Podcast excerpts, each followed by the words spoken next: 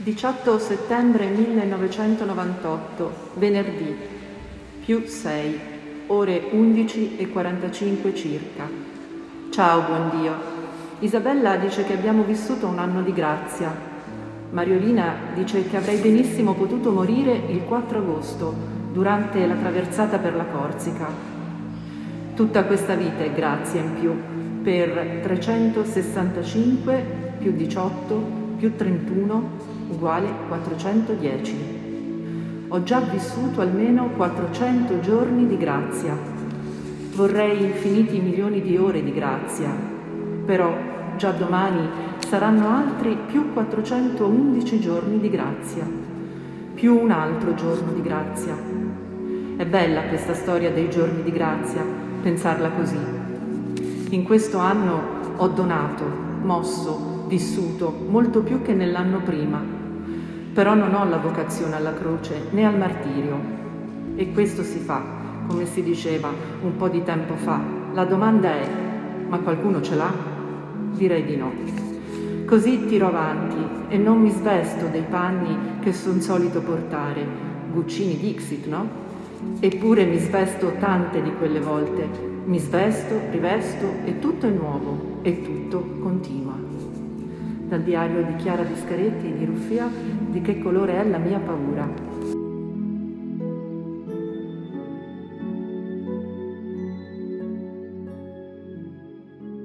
Ecco, l'inizio di questo momento di catechesi è segnato da questo testo che è leggero, forte, violento, drammatico. Chiara è morta di leucemia nel 1998, era il mese di dicembre. Questo testo è del settembre, quindi a pochi mesi eh, Chiara lascia la faccia della terra, aveva solo 27 anni, una scout di Milano, orfana di madre e di padre, con una vitalità impressionante e vive fino all'ultimo momento della sua vita contando le ore e i momenti, i giorni appunto, e assegnandogli l'appellativo di grazia. Veramente bisognerebbe dire con Santa Teresa di Gesù Bambino che Affermare che tutto è grazia lo si fa solamente quando cambia la scansione del tempo e il tempo, la cui scansione non ci è nota, cambia quando si fa esperienza più in profondità, più densa della vita e non di rado questo accade più con la sofferenza che con la gioia. Torneremo forse alla fine su questo testo, ma la cosa più importante che d'impatto vorrei che rimanesse è questa meraviglia del conteggio dei propri giorni, non in modo aritmetico, ma come una somma di doni che vengono ricevuti, doni di grazia. Mi è stato offerto dalla comunità un titolo che avete sotto gli occhi, La morte del peccato io ti ho posto davanti la vita e la morte, scegli dunque la vita, la citazione di un testo del Deuteronomio, il capitolo trentesimo per l'esattezza. Intanto ringrazio la comunità, quei padri che si sono raccolti e hanno distinto tutta la materia, l'hanno suddivisa in queste settimane di Quaresima per offrire una sorta di firmamento, eh, di stelle fisse, quali, alle quali poter attingere per camminare verso la Pasqua in un modo rinnovato. Il tema assolutamente forte e scabroso è quello della morte, è quello della vita. La vita oltre la morte? No, non ci interessa, ci interessa la vita eh, di quei morti che vivono da morenti quando stanno inabissati nel peccato, quindi è roba nostra, è la vita attuale, come viverla, come direbbe Chiara, come giorno di grazia che si aggiunge ai precedenti. Allora, eh, toccato da questo testo del Deuteronomio, vi propongo così una breve lettura di quelli che sono i passaggi di questi due capitoli del libro del Deuteronomio, il ventinovesimo e il trentesimo. Non vi spaventate, si tratta dell'ultimo discorso di Mosè. È molto bello.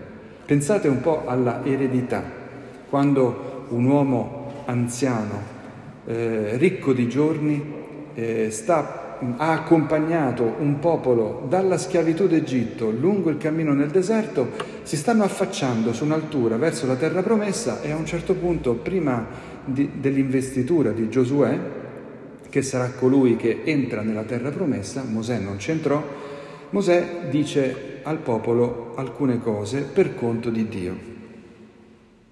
La prima cosa che risuona nel capitolo ventinovesimo è questa. Il Signore ha fatto grandi prodigi in mezzo a voi, grandi cose ha fatto, vi ha liberato dall'Egitto. Ma al terzo versetto, in un modo imprevisto, assolutamente, dice una cosa che ci fa eh, tremare. Fino ad oggi il Signore non vi ha dato mente, una mente per comprendere, né occhi per vedere, né orecchi per udire.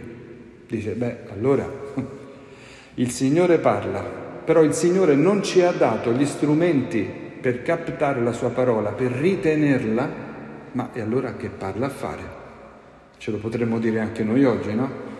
Quando siamo recidivi nell'errore, nella caduta e nel peccato, tante volte usiamo dire no, ai nostri bambini, ai nostri figli, le cose ci entrano da un orecchio e escono dall'altra. Esattamente. Il Signore non si è premurato di darci i sensi giusti per capire, per ricordare, per ascoltare la sua parola.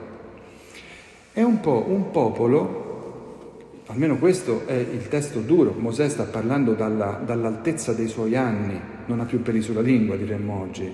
È uno che parla dopo averne viste tante e dice io voglio lasciare al mio popolo una parola di verità. E dice che il popolo praticamente è per decreto incapace di comprendere. Notate bene, questa parola, questa parola è contundente rispetto ad un tema enorme, che è il tema della libertà. È come se Dio ci dicesse noi non siamo liberi, c'è qualche cosa che lavora, che rema contro la libertà di scelta. È un popolo che viene decretato incapace di comprendere, di volere sì, ma di comprendere la parola di Dio no. Di comprendere la storia della salvezza, di comprendere l'alleanza, e in effetti potremmo ricordarci tutti quanti che l'alleanza di Dio con il popolo è, è per sua natura unilaterale. È una sorta di contratto nel quale Dio non si aspetta la nostra firma, ma ce la mette Lui, anche per noi, in previsione di una firma unilaterale che avverrà sulla croce che abbiamo qua dietro. Allora Mosè entra all'interno della narrazione, perché non parla per concetti, ma parla appunto per eventi, per esperienza che lui ha fatto insieme al popolo e parla di questo cuore indurito. Questo cuore indurito, incapace di comprendere, di discernere, di scegliere alla fine tra il bene e il male. Dice addirittura, scrive Dio per bocca di Mosè, che le generazioni future che sorgeranno dopo di voi, e in particolare cita lo straniero, i, le nazioni, che nell'Antico Testamento le nazioni, nella parola ebraica, indica le nazioni straniere, non Israele, che è il popolo eletto scelto. Le nazioni straniere a un certo punto verranno da voi, vi guarderanno nella condizione miserevole nella quale vi trovate, nella terra promessa, a motivo dei molti peccati e diranno ma come si sono ridotti? Eppure avevano un Dio potente, un Dio che salva. Com'è possibile che si sono ridotti così? Diranno infatti per quale motivo voi avete confidato in Dio e quel Dio che pregavate vi ha abbandonato? Perché l'ardore di tanta collera da parte di Dio contro di voi? E cosa risponderà? Una sorta di coro, come in una tragedia, come ecco, in un'opera teatrale, un coro risponderà a tutto, tutti quanti perché hanno abbandonato l'alleanza del Signore. Hanno abbandonato il Dio dei loro padri. Ecco come si ritrovano dopo questo abbandono e sono andati a servire altri dei l'idolatria, e eh, dei tra l'altro che si sono presentati a loro così, ex novo, mi presento, ciao, sono Dio, ah, vengo subito. Eh. Quindi c'è un discorso anche che desta, desterebbe anche l'ilarità, potrebbe suscitare il sorriso per dire ma com'è possibile credere al primo che ti arriva, al primo che capita? È possibile, accade così anche a noi, perché non c'è la memoria, il ritenere la memoria, l'ascoltare la parola, ricordare i prodigi già avvenuti nella nostra storia. È un popolo che si dimentica. Ed ecco che il meccanismo dunque è un po' sempre lo stesso. Leggete, credo, e ascoltate in filigrana quello che capita ad un popolo come quello che capita a ciascuno di noi, a ciascun individuo. I due orizzonti si richiamano l'uno con l'altro, la collettività e l'individualità. La personalità di un popolo e quella corporativa raffigurata da una persona, ciascuno di noi. Il meccanismo che nel versetto 16 di questo capitolo del Deuteronomio viene eh, delineato, profilato come fa normalmente l'Antico Testamento è eh, quello di volgere il cuore lontano dal Signore verso gli idoli. Quando l'Israelita parla dell'idolatria dice che il volto è orientato verso il Tempio del Signore, però il corpo è strabico, il corpo è girato, eh? è girato, quindi il volto, la faccia, la parvenza è assicurata e salvata, ma il cuore è diretto altrove. È, è il messaggio dei profeti che parlano del tradimento, come Osea, Ezechiele. Tu mi guardi, ma il tuo cuore è altrove. Addirittura è rivoltato verso gli idoli, alla ricerca di quello che è un benessere temporaneo. È un modo di fare compromesso e vorrei ricalcarla questa parola, fare compromessi compromettenti con le promesse delle nazioni, ovvero degli idoli. Perché gli idoli fanno delle promesse. Per usare la terminologia che mi è stata proposta oggi, il peccato fa delle promesse. Il peccato ha una sua piacevolezza, se no non lo farebbe nessuno. Qualsiasi fonte di peccato Qualsiasi peccato nella sua materialità è alimento, è alimento distillato quasi a gocce nell'egoismo umano, che ha bisogno di sopravvivere e cerca avidamente questa fonte di guadagno di sé. Dunque è veramente una promessa quella che gli idoli fanno all'uomo, è la promessa del politichese, è la promessa promettente che, che caratteristica ha questa promessa? Io ti prometto che se tu, vi ricordate le tentazioni nel deserto?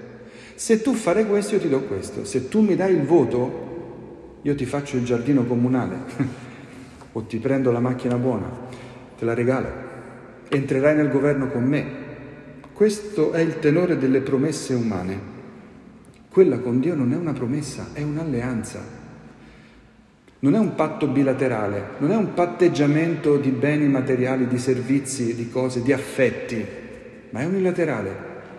Dio dice io ti amo e faccio tutto per te anche se non te lo meriti, anche se mi tradisci, ti attendo nel, nella via del ritorno e ti vengo incontro e ti faccio festa se ritorni.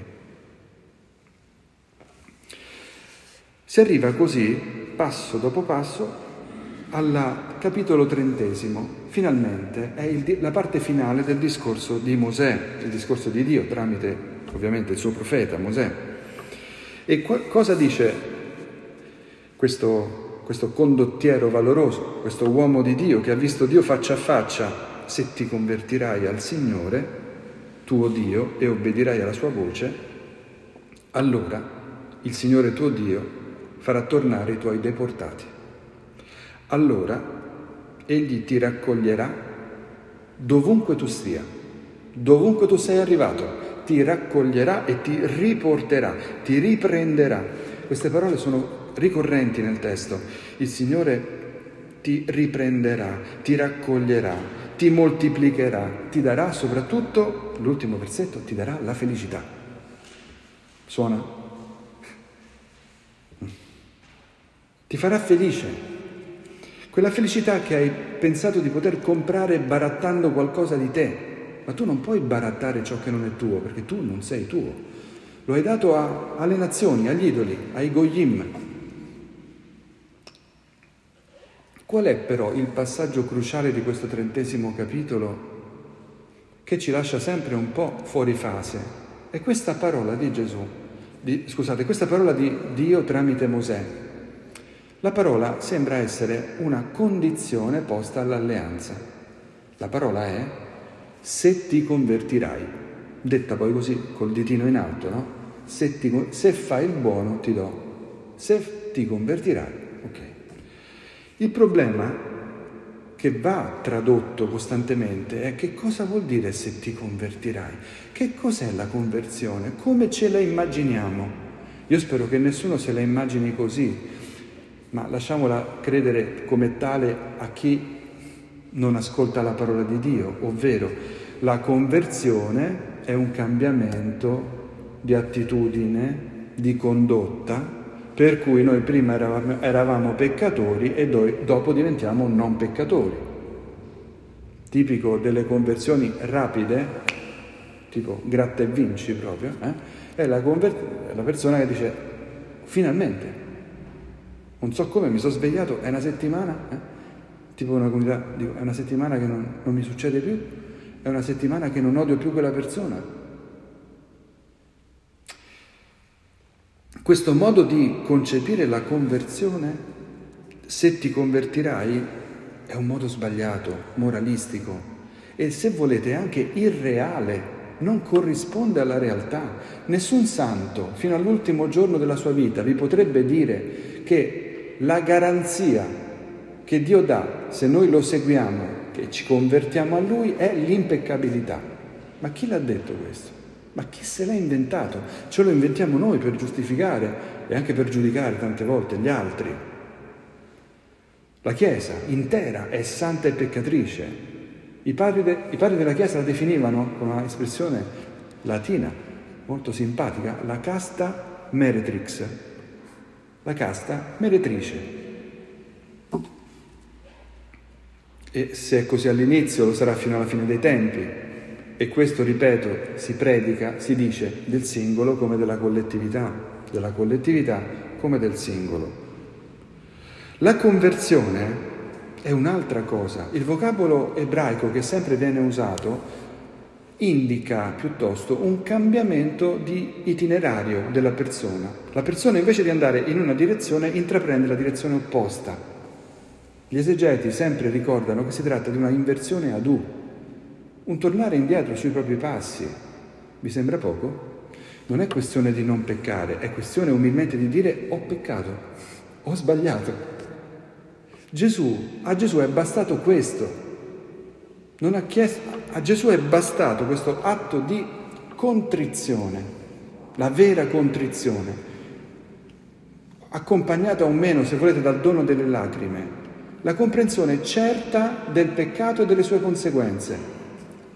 E tante volte, in, con una sensibilità spirituale che è tutta un dono, l'accoglienza della consapevolezza de, del peccato proprio del, nelle sue conseguenze fino, al, fino agli estremi confini, perché il peccato è una realtà globale, sociale, che ha delle conseguenze che noi non possiamo calcolare per la nostra finitezza.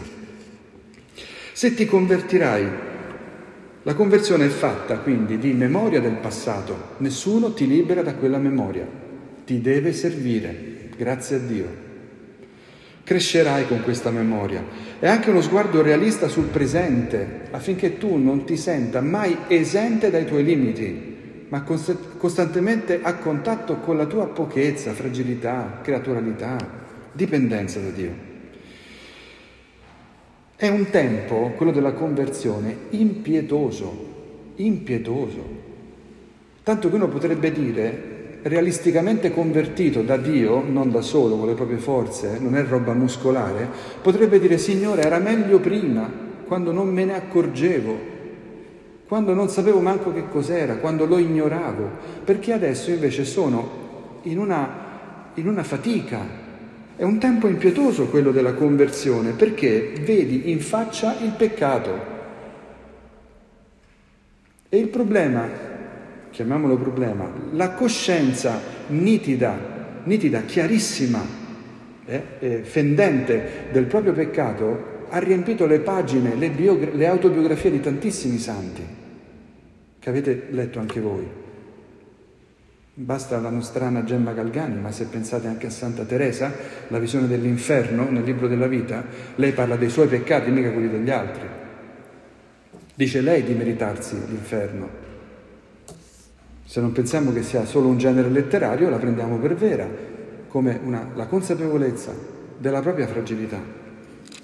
È impetuoso perché vedi il peccato e, per onorare il titolo della, della catechesi di oggi, vedi anche la morte del peccato. È quello che ti mancava. Non è uno sforzo cognitivo di riconoscere il peccato, perché da una giusta confrontazione col catechismo della Chiesa Cattolica, padre, ho scoperto che questo è un peccato, mi pento, mia colpa, mia colpa. E la morte del peccato? Ne vogliamo parlare. La morte creata a se stessi e agli altri. Meno male che c'è questa consapevolezza. È come quello che era salito sull'albero e stava segando il ramo sul quale stava seduto. Meno male, ti sei accorto che ti stai facendo del male. Ma questa consapevolezza è un cammino progressivo, spirituale. Quindi vedete che la conversione non è un fatto morale, è uno stato esistenziale, è una nuova consapevolezza è vi- vedere in faccia la morte, vivere con una spina nella carne, come scriveva San Paolo, constatando la morte del peccato, con tutte le sue conseguenze, sentendo la rigidità del proprio cuore e chiedendo al Signore un cuore nuovo. Quindi è veramente questione di vita o di morte.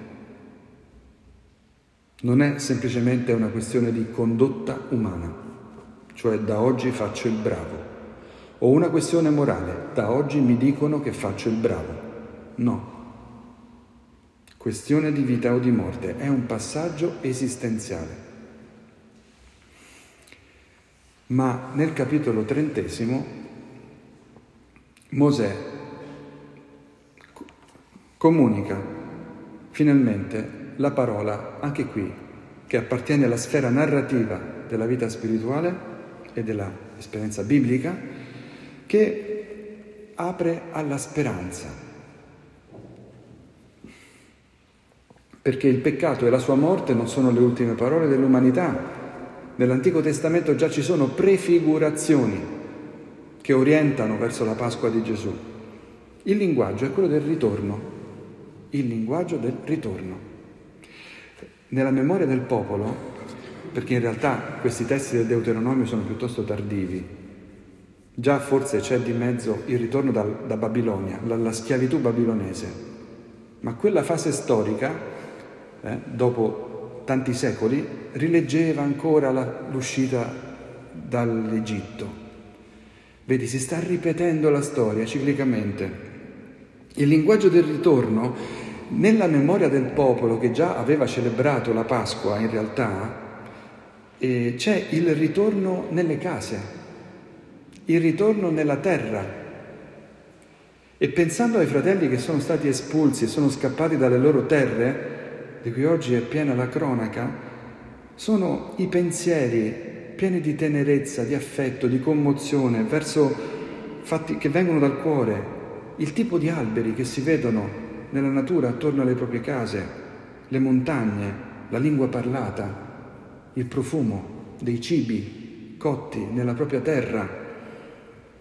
È quasi una sequenza cinematografica, il ritorno a casa, la vita nuova, ridonata, rinnovata dopo l'esilio e la schiavitù, è la grande festa della vita. E allora ecco che Mosè parla al popolo e dice, questo comando che oggi ti do, che oggi ti ordino, non è troppo alto per te né troppo lontano da te. anzi questa parola è molto vicina a te, è nella tua bocca e nel tuo cuore, perché tu, la metta in pratica. E ancora, vedi, io pongo oggi davanti a te la vita e il bene, la morte e il male, poiché oggi ti comando di amare il Signore tuo Dio.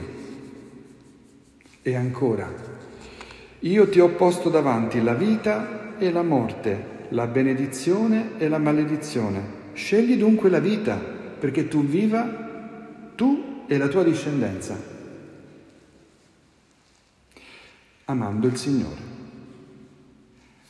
Un testo meraviglioso che sembrerebbe porre, sembra porre sullo stesso piano il bene e il male, la benedizione e la maledizione. E sembra che il popolo intero o la singola creatura si trovi dinanzi al dilemma, cosa faccio? Vado di qua o vado di là? Nella realtà il testo già suggerisce la risposta, immediatamente lo fa, perché rispetta la libertà che però non è una libertà indifferente. Io ti pongo davanti la vita e il bene, la morte e il male, però io ti comando di amare.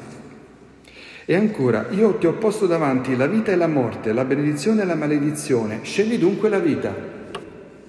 È come quando facciamo un indovinello a qualcuno e gli presentiamo due possibilità e gli stiamo suggerendo con la manina, guarda che questa è quella vera, scegli questa, scegli la vita, scegli di amare, anzi ti ordino di amare, te lo ordino perché ti fa bene. Il comandamento dell'amore lo ritroviamo nei Vangeli, ma come fa a mettersi insieme l'amore con un comandamento? È chiaro, non è amore come lo pensiamo noi. E non è comandamento come lo pensiamo noi. Ti comando di vivere, è quasi come dire, ti proibisco di morire, per favore non morire, non fare scelte di morte. Il male e la maledizione sono scelte di morte e mi verrebbe da dire, ma qua ci vorrebbe un filosofo che ce lo spiega, magari un filosofo, il buon San Tommaso credo l'abbia già detto questo, comunque il bene, fratelli e sorelle, è una scelta, il male non è una scelta, o comunque ragioniamoci insieme. L'uomo comunque, se Dio gli pone dinanzi l'opportunità della scelta e gli indica anche qual è la strada migliore, è perché l'uomo è incapace con le sue forze. L'uomo non ce la fa. Infatti, se nel, Deuteronomio, questo testo che abbiamo letto, quindi capitoli 29 e 30, noi abbiamo avuto già una, una rivelazione della prossimità di Dio. Perché Dio lo trovate questo anche nella Bibbia di Gerusalemme, nella Bibbia Tob, questa indicazione molto chiara nell'introduzione, nelle note, quando Mosè, quando Dio per bocca di Mosè dice, io ti ordino qualcosa che non è troppo alto per te, non è lontano, non è al di là del mare, è molto vicino a te, è sulle tue labbra, nel tuo cuore. Dio ci sta dicendo che Lui è prossimo all'uomo e questa prossimità è destinata a ridursi sempre di più, fino a coincidere con l'umanità stessa. Io mi faccio uomo. Quindi è già una parola in via di avvicinamento e addirittura nei profeti Ezechiele e Geremia questa parola diventerà interna all'uomo. Io metterò dentro il tuo cuore la mia legge, io ti darò un cuore nuovo, io ti darò uno spirito nuovo, perché da solo non ce la fai, i muscoli non ce la fanno. Proviamo a, ad operare a cuore aperto. Fino a quando a un certo punto Gesù porta con sé, attraverso la figura del risorto, porta l'emblema di quella che è l'incapacità dell'uomo assunta dalla capacità di Dio fatto uomo. Gesù, pur non avendo peccato, ha affrontato la morte del peccato. Mi figuro così una risposta a questa espressione così complessa che nel titolo è stata proposta la morte del peccato. La morte del peccato potremmo leggerla come, bene, il peccato che produce la morte. Potremmo interpretarla così. Certamente c'è un peccato che produce una morte inevitabile, ma forse ogni peccato erode un pezzo di vita e ci consegna a un evento di morte e lentamente ci fa morire, pur vivendo, ci lascia in uno stato di morte, di umiliazione, di perdita della dignità.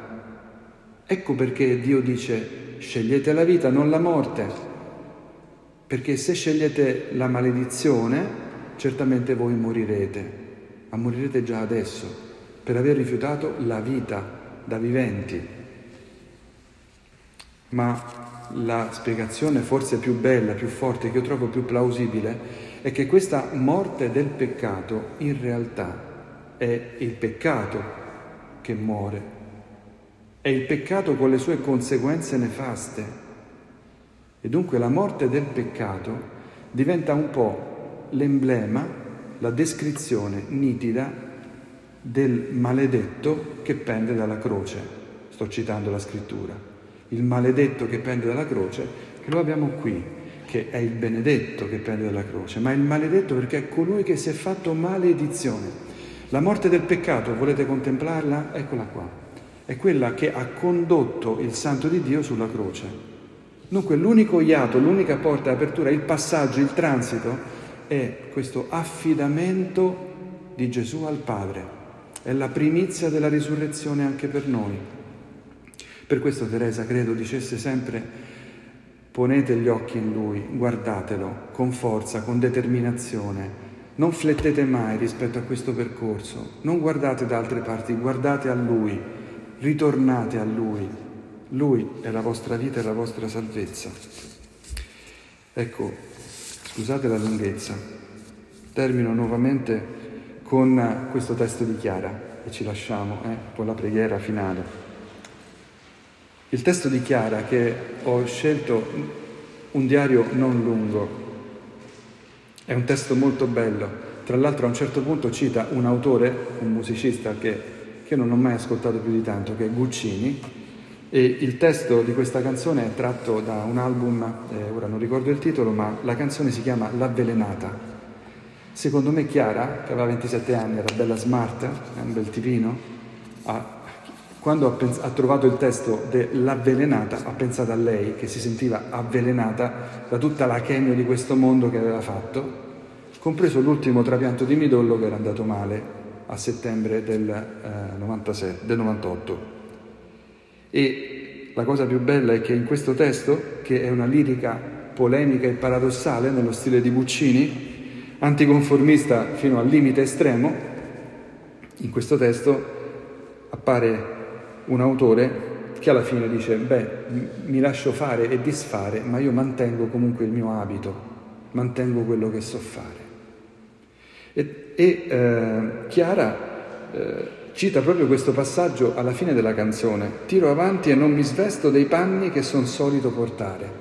E lei dice, ma io quante volte mi vesto, mi svesto, tolgo, e chissà a quali abiti fa riferimento, ma alla finale di questa pagina di diario, come molte, è che mi svesto, mi rivesto e tutto è nuovo e tutto continua. Chiara finirà la sua vita con un vestito bianchissimo. Organizzerà una festa nella quale tutti i parenti invitati dovevano ricevere un regalo. Lei lavorava l'argilla, faceva altri piccoli lavoretti e alla fine tutti erano invitati a casa sua per ricevere ciascuno sorteggiato un piccolo manufatto che lei aveva lasciato in vita. E questo vestito meraviglioso, io credo con, con tutta l'umiltà di poterlo annunciare a me e a voi, questo vestito meraviglioso al quale stiamo ritornando e dobbiamo ritornare, usando le parole del profeta, ritornare è la veste battesimale.